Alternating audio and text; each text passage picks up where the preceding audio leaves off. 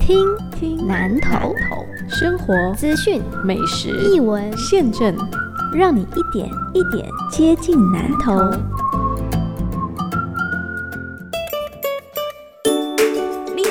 好，我是讲话贵贾庭贵，拢会收到阿贵来去南岛看灰金沟，萤火虫季来了，一年一次，可以从四月一路玩到七月。南岛馆当看到灰金沟的范围是专台湾上大。萤火虫主要分布在日月潭、竹山鹿谷、奥万大森林游乐区，还有北港溪的周边，横跨南投七个乡镇。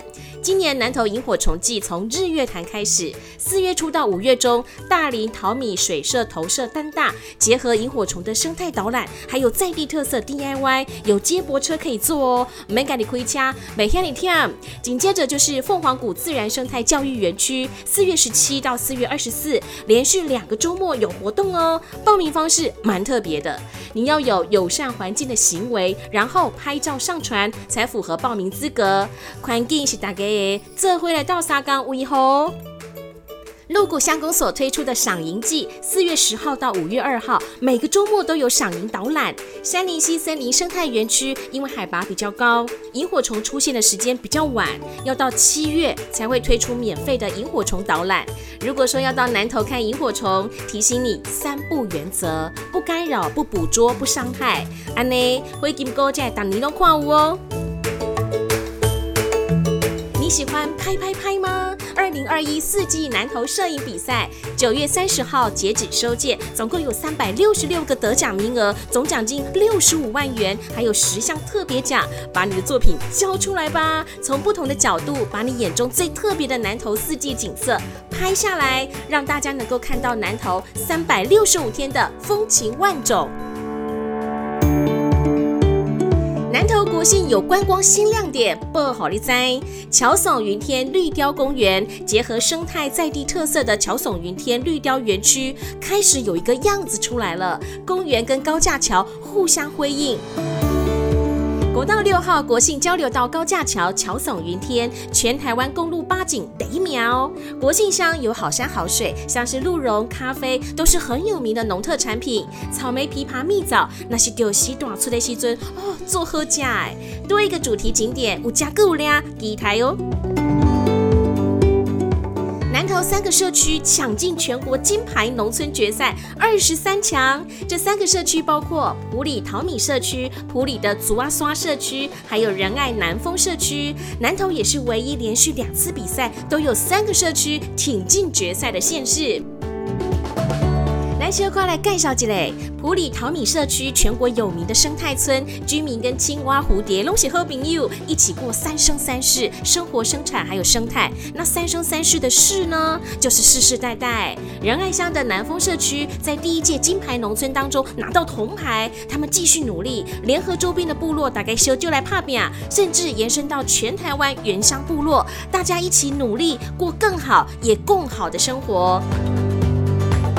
普里的竹阿刷社区是台湾很重要的蝴蝶谷，到那里就可以跟着蝴蝶一起去旅行。